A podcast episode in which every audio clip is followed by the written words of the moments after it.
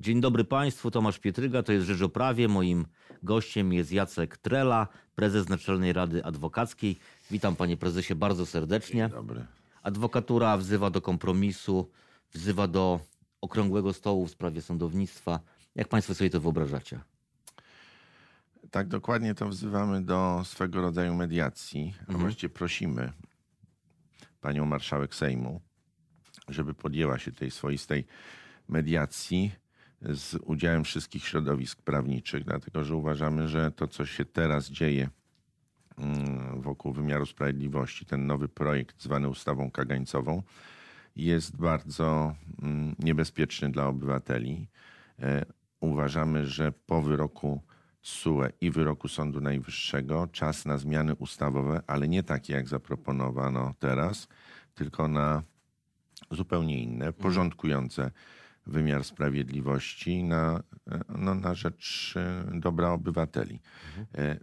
Zdajemy sobie sprawę, że to jest prośba czy apel trudny do spełnienia przez rządzących, no ale podjąć taką próbę postanowiliśmy i wczoraj taką uchwałę Prezydium Naczelnej Rady Adwokackiej podjęło. Ona, ta uchwała wzbudziła kontrowersje w samej adwokaturze.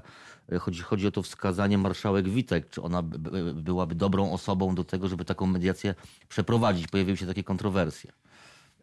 Też się nad tym zastanawialiśmy, ale w tej chwili gospodarzem tego projektu jest Sejm. Mhm. Więc wydaje się, że to jest naturalny kandydat, adresat takiej uchwały. Do tego wszystkiego nie jest to ruch z naszej strony polityczny. Gdybyśmy skierowali ten apel, prośbę do marszałka Senatu, mogłoby być to odczytywane jako, prawda, próba forsowania innej koncepcji naszej czy prośby poprzez, poprzez zaangażowanie partii opozycyjnej. Chcemy, żeby to rządzący, którzy w tej chwili, którzy w tej chwili decydują w tej sprawie, zastanowili się. Jest jeszcze na to czas i podjęli właściwe decyzje. Stąd adresatem marszałek Sejmu. A czy wierzycie w to rzeczywiście, że, że przy takim poziomie emocji to jest w ogóle możliwe, że ktoś ten, ten wasz apel weźmie pod uwagę, jeśli chodzi o polityków?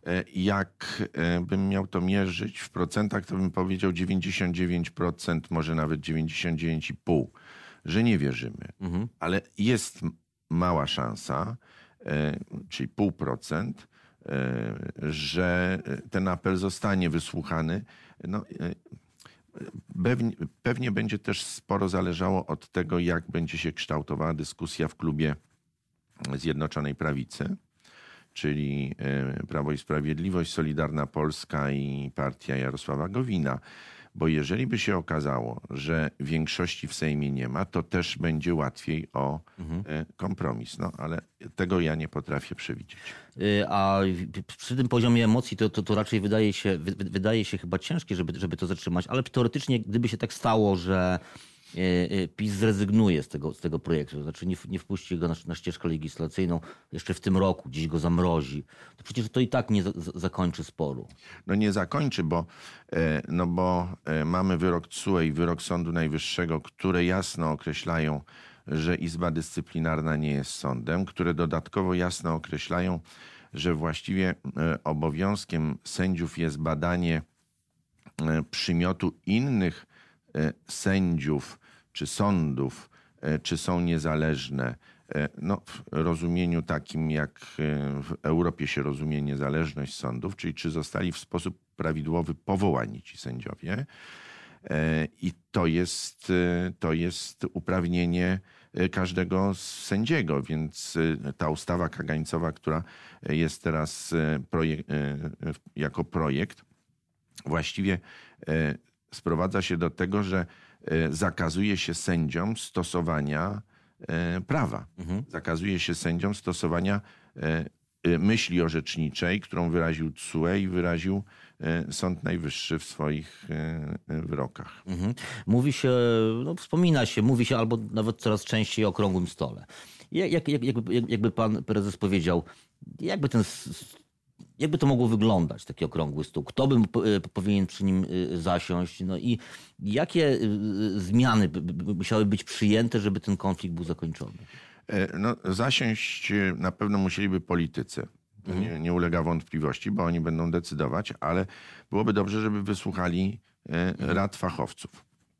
Mogą oczywiście mieć pomoc swo- swoich fachowców, specjalistów, prawników, ale myślę, że też można byłoby skorzystać ze środowisk prawniczych zgromadzonych w samorządach mhm. zawodowych, czy wprost ze Społecznej Komisji Kodyfikacyjnej, która została przecież powołana do życia dwa lata temu i pracuje zresztą nad różnymi projektami. W skład tej komisji kodyfikacyjnej wchodzą, wchodzą przedstawiciele nauki, przedstawiciele radców prawnych oraz przedstawiciele adwokatury. Mamy zresztą już jakieś wypracowane projekty dotyczące właśnie odbudowy tego, co zostało no, w ramach tej reformy zdeformowane. Czyli, czyli jakby pan powiedział więcej. Projekty, które zakładają co? Mamy projekty, które czy pracujemy nad tymi projektami, ale one są prawie gotowe. Dotyczące postępowań dyscyplinarnych w stosunku do sędziów. Jak to powinno wyglądać. Myślimy o tym, jak powinna wyglądać konstytucja dla wymiaru sprawiedliwości, czyli jak powinien być ukształtowany skład Krajowej Rady Sądownictwa. Pytanie jest, co zrobić z obecną Krajową Radą Sądownictwa, mhm. która została powołana, ale która jest powołana od samego początku, my tak uważamy, w sposób wadliwy, zbudowana niezgodnie z regułami zawartymi w Konstytucji oraz też z błędami dotyczącymi już samego jej powołania, czyli owych głosów poparcia, których nawet się nie ujawnia. No więc warto byłoby to wszystko przeanalizować, tak żeby na końcu wyjść z jak najmniejszym, z najmniejszymi problemami, najmniej poobijani jako obywatele, no bo też coś trzeba zrobić z siedemdziesięcioma tysiącami wyroków, które już zapadły z udziałem sędziów nominowanych w procesie tym według nowych reguł, czyli przez tą nową Krajową Radę Sądownictwa. To jest ogromna liczba wyroków, siedemdziesiąt tysięcy. One właściwie wszystkie powinny podlegać pewnej weryfikacji pod kątem tych warunków, o których powiedział T S U E w swoim orzeczeniu z dziewiętnastego listopada i, wyrok, i Sąd Najwyższy z piątego grudnia. Mhm. A czy to nie jest też problem dla samej adwokatury? To taka ogromna liczba wyroków to jednak może z, i ta cała niestabilna sytuacja może jednak yy, zniechęcić ludzi, żeby korzystać z adwokata, żeby iść do sądu. No, może trzeba się wstrzymać, do poczekać. Do sądu ludzie chodzą tak czy inaczej, muszą. Ale może, może trzeba się w pewnych sprawach wstrzymać, jeżeli y, mamy niepewność, czy ten wyrok będzie ważny, czy nie, bo tak naprawdę no, no nie wiemy tego do końca, co z tym wyrokiem, który wyda nowy sędzia. To może lepiej po prostu poczekać, aż to się wyklaruje, no bo jeżeli wejdziemy w z kimś spór, nie wiem, majątkowy, to, to, to, to, to, to może budzić dosyć poważne konsekwencje dla nas. Zgadza się. To znaczy tak, z punktu widzenia adwokatury, czy w ogóle profesjonalnych pełnomocników, to wydaje się, że taka sytuacja akurat takiego pewnego chaosu, czy destabilizacji jest, nie jest... nie jest tak dolegliwa. Nie chcę powiedzieć, że jest korzystna, bo ludzie powinni wtedy korzystać z profesjonalnych pełnomocników, z adwokatów, bo adwokat lepiej się w tym wszystkim orientuje. Ale my na to nie patrzymy w ten sposób. No patrzymy na to z punktu widzenia interesów klienta. I ma pan redaktor rację, że powin... trzeba się zastanowić, co się wydarzy, zapadnie, na koń... zapadnie po, po roku, po dwóch latach, bo wcale się nie przyspieszają te procedury, wyrok. I ten wyrok będzie obarczony, jeżeli w jego wydaniu brał udział sędzia mianowany w, tej, w ramach tych nowych reguł przez nową Krajową Radę, no to będzie zawsze opatrzony znakiem wątpliwości, znakiem zapytania, czy on jest ważny, czy nie jest ważny. Czy druga strona, która przegra, nie będzie chciała wznowienia procesu, właśnie na takich warunkach, że się e, okazało, że wydał wyrok sędzia, e, no, który nie ma przymiotów takich, jak powinien mieć sędzia, czy sąd właściwie, e, który nie jest sądem. No bo tak jak Sąd Najwyższy powiedział bardzo twardo w stosunku do Izby Dyscyplinarnej, że Izba Dyscyplinarna nie jest sądem, mhm. prawda? to tak samo można powiedzieć w stosunku, e, można pokusić się o to w stosunku do niektórych sądów. Jeżeli sąd jest w składzie trzech nowych sędziów, powołanych według nowych reguł, powstaje wątpliwość, e, czy to jest właściwy sąd. No jeżeli to nie jest właściwy sąd, no to znaczy, że nie został wydany właściwie wyrok. Mhm. E, I za to, że się e, strona dopomina tego, e, czy będzie dopominała, e, żądała sprawdzenia, to sędzia, który się pod, podda, e, podejmie tego sprawdzenia w środku, e, w, w, w drugiej instancji na przykład, prawda? Tak jak ów sędzia e, Juszczyszyn e, z Olsztyna uczynił, to będzie taki sędzia według tej nowej propozycji kagańcowej będzie podlegał mhm. postępowaniu dyscyplinarnemu. Mhm. Ja patrzę trochę z punktu widzenia jednak obywatela czy podsądnego i zastanawiam się, czy to jest rozsądne aż podnoszenie tej kwestii do, do, do rangi. Może najpierw trzeba to orzeczniczo zbadać i, i, i albo, albo przynajmniej w jakiś sposób dojść do jakiegoś kompromisu, no bo, bo w takiej sytuacji, jeżeli będziemy kwestionować wszystko, no to sędzia Juszczyszyn czy, czy, czy jego naśladowcy będą to robić, ale będą to robić na przykład też adwokaci czy pełnomocnicy którejś, którejś ze stron i wtedy no, znajdziemy się w sytuacji dosyć trudnej. Znaczy ja jako, jako, jako, jako osoba, która idzie do sądu teoretycznie, no to, no to prawdę mówiąc chyba bym się obawiał Zgadza się.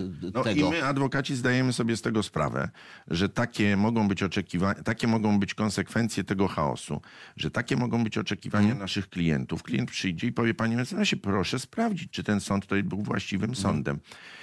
Mam obowiązek działać w interesie klienta, podejmę takie działania. I teraz my jako adwokatura zdajemy sobie z tego sprawę, że takie ryzyka są. I stąd ten nasz mhm. apel, żeby, żeby nie tylko tę kwestię ustawy kagańcowej, mhm.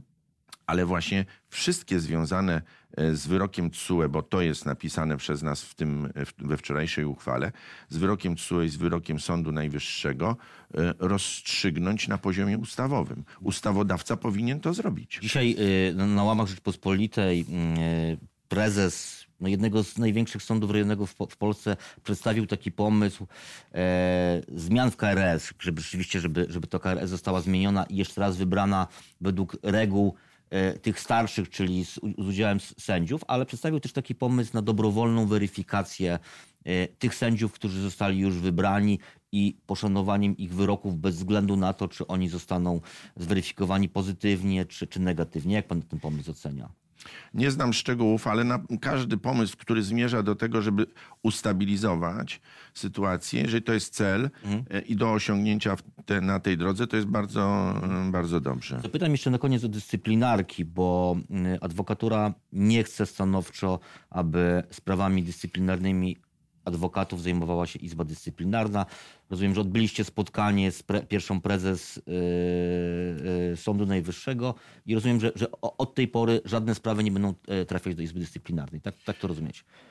Sprawy dyscyplinarne, które mają być rozpoznawane przez Sąd Najwyższy, będą trafiać do Sądu Najwyższego. Mhm. Natomiast decyzja, do której izby zostanie skierowana mhm. sprawa, to jest decyzja wewnętrzna mhm. Sądu Najwyższego, decyzja kierownictwa Sądu Najwyższego, w tym również pierwszej prezes Sądu Najwyższego. Ona zdecyduje, czy do Izby Karnej, czy do jakiejś innej. Mhm. Dlaczego do karnej? Dlatego, że zanim powstała Izba Dyscyplinarna, to sprawami dyscyplinarnymi w zawodach prawniczych zajmowała się specjalnie Wydzielona, wydzielony wydział w Izbie Karnej Sądu Najwyższego. A nie obawia się pan to, że, tego, że jeżeli te sprawy będą trafiać do Izby Karnej, to adwokaci, którzy mają postępowania dyscyplinarne, będą to mogli kwestionować, wskazując, że to jest niewłaściwa izba, ponieważ zgodnie z ustawą mamy do tego przeznaczoną Izbę Dyscyplinarną, bo ustawa ciągle istnieje i te przepisy są mimo